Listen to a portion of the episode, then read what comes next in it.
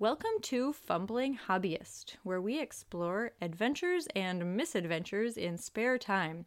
I'm Sarah Gallagher, your host, and with me today, my sister Dawn Brincks has graciously agreed to join us to talk a little bit about her soul hobbies. A soul hobby is a term that I coined, and it is just a word for a hobby that a person does that they feel is part of their soul or part of their identity. If like if they would cease doing that hobby, they would somehow stop being themselves. Last week and the week before, we were talking about this and I found it so interesting because it that is not a concept that I really understand firsthand. I don't feel like I have soul hobbies. But as we talked about last week, Megan definitely does. So I wanted Dawn to join us this week um, to see what she thought about this concept of soul hobbies and see if she had anything to add to this conversation. What do you think, Dawn? So I definitely agree with Megan about there being some hobbies that you just can't live without. It's part of who you are. Not that you can't live without them, but it's just part of who you are.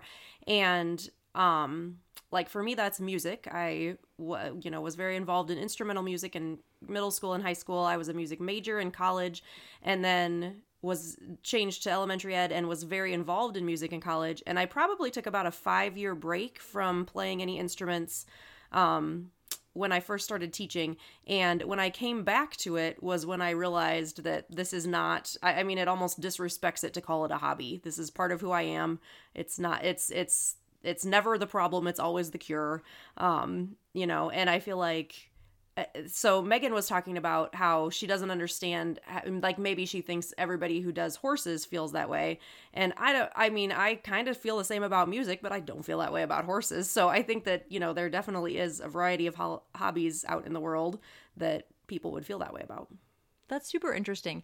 What do you think it is about music that makes that so much a part of who you are? I I mean, honestly, the honest answer is I don't know and I don't think that anybody who does music could say anything else honestly, but I will say that I feel like, you know, you spend hours and hours and hours. It's not fun all the time. It's not it's not pleasant all the time. It's not pleasurable all the time. You spend hours and hours practicing. You, you know, get your butt to rehearsals on time when you wish you could stay home and watch TV and, you know, you practice until things hurt when you play an instrument, you know, you have to build up calluses and whatnot. Um, but then there's these moments where it just feels good. It's that state of flow where you do lose track of where you are and you're not you know you're not in pain. If you were in physical pain for any reason you're not. Um if you were worried about the time you lose track of time. Um and i and they're momentary or maybe a whole you know song or a concert or just a like favorite two notes in a song or something even. Um and then you'll work as hard as you need to on the rest of it that's painful to feel that again it's like a drug high almost you know you need you need to get back to that again that's an interesting way to think about it a drug high.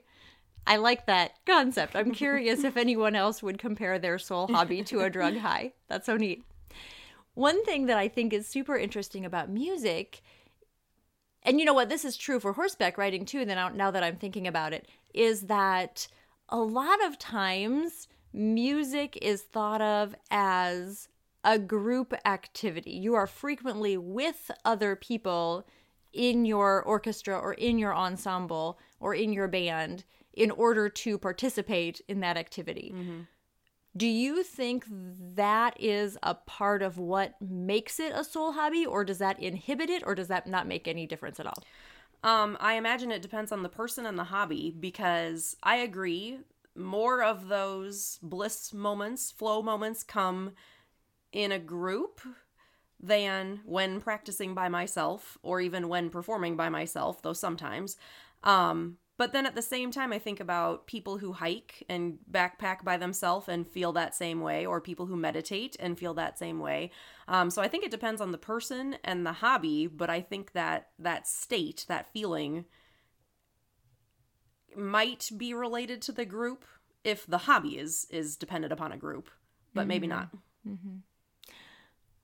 Do you think that music has always been this for you, or has there ever been a moment that you can think of that you felt like, oh, now this is definitely a part of my identity, like a changing moment? Um, I don't know. I, I I don't think so. I think it's always been this way, and the reason that I think that is, like, some of my very earliest memories, not not you know the earliest memory or anything, but some of my earliest memories are plunking around on the piano, figuring out Mary had a little lamb, or you know, doe a deer, you know, um, and I, I don't know that as a little kid I was capable of feeling that bliss feeling or recognizing it that I would name now. But at the same time, then also, you know, to listen to some of dad's eight tracks or to watch, you know, the, our dad has a Moody Blues concert where the Moody Blues played with the De- Colorado Denver Symphony, Symphony a, a Orchestra, symphony yeah. orchestra in Colorado. And I mean, I didn't even I I didn't even, you know, it was one of those things that like I didn't even know that I could think, "Oh, this is what I want to be when I grow up." And it turns out that that's not what I was when I grew up anyway. um but, you know, I definitely felt those feelings in odd moments now looking back that I wouldn't have recognized as a kid, but now I look back and see that this was always a part of me. I didn't come from anybody or anywhere. It's just part of me. Mm-hmm. That's interesting. What has been your favorite musical experience so far? Oh, that's a very hard question. Um, my senior year in high school, we did Fiddler on the Roof as our musical, and I was in the orchestra. That was great. Um, some of I play in the orchestra at my church. We have about a 30 piece orchestra and a 70 member choir. Um, so about 100 people on stage. And we do some special events for Easter, Christmas, and the 4th of July. And I think especially Easter, some of the Easter performances that we have done have been some of my favorite um, performances. Um, it feels really good to accomplish something really hard. So, like when I was in high school and I made the Allstate band, um, that was a very, that was a lot of work for one weekend of playing. And so like there was that's a that's a different feeling of happiness and joy than the state of bliss. I mean certainly that was part of it too but um so just the accomplishment of that um I think my favorite ever, oddly, was when I played Orchestra Bells, which is like a xylophone, um, with a band of all women for a women's conference at my church. And it was so funny because I played Orchestra Bells. I like plunked out a few things, and yet it was really fun because I got to wear the in-ear monitors that I've never, as a as an instrumentalist in a symphonic group, we don't do in-ear monitors. That's just not a thing. We need to hear us in the real. We need to hear ourselves in the real room. Um, so that was it. Just pushed my limits of what I understood about music. They didn't read music from a staff. They read guitar tabs, which, if you're a musician, there's a lot less detail in guitar tabs. If you read from just a staff, you can follow along and play the notes on the page and whatever. Um, so it just pushed me outside of my comfort zone, even though it wasn't particularly technically challenging. Um, it definitely pushed my experiences of playing music outside of what I was used to. That's really neat. Did you feel like you were in a real band? I mean, kind of, but everybody, I mean, it was for a, a conference at church, so everybody in the band was very down to earth. And like it was, uh, having those in ear monitors was definitely an experience that I never thought I would get to have. And you see, when you go to a concert or you see a concert on TV or you see a performance on the, you know, whatever, the Academy Awards, the live performances, like, the, you know, you see people that you pay to hear their music have in ear monitors. So that was definitely just an experience that I, I wasn't wishing for, but it was just something I never thought I'd get to see what that was like. That is so cool. Mm-hmm. We're going to continue this conversation next week. I see that we're about to our 10 minutes, and I want to keep it about to 10 minutes.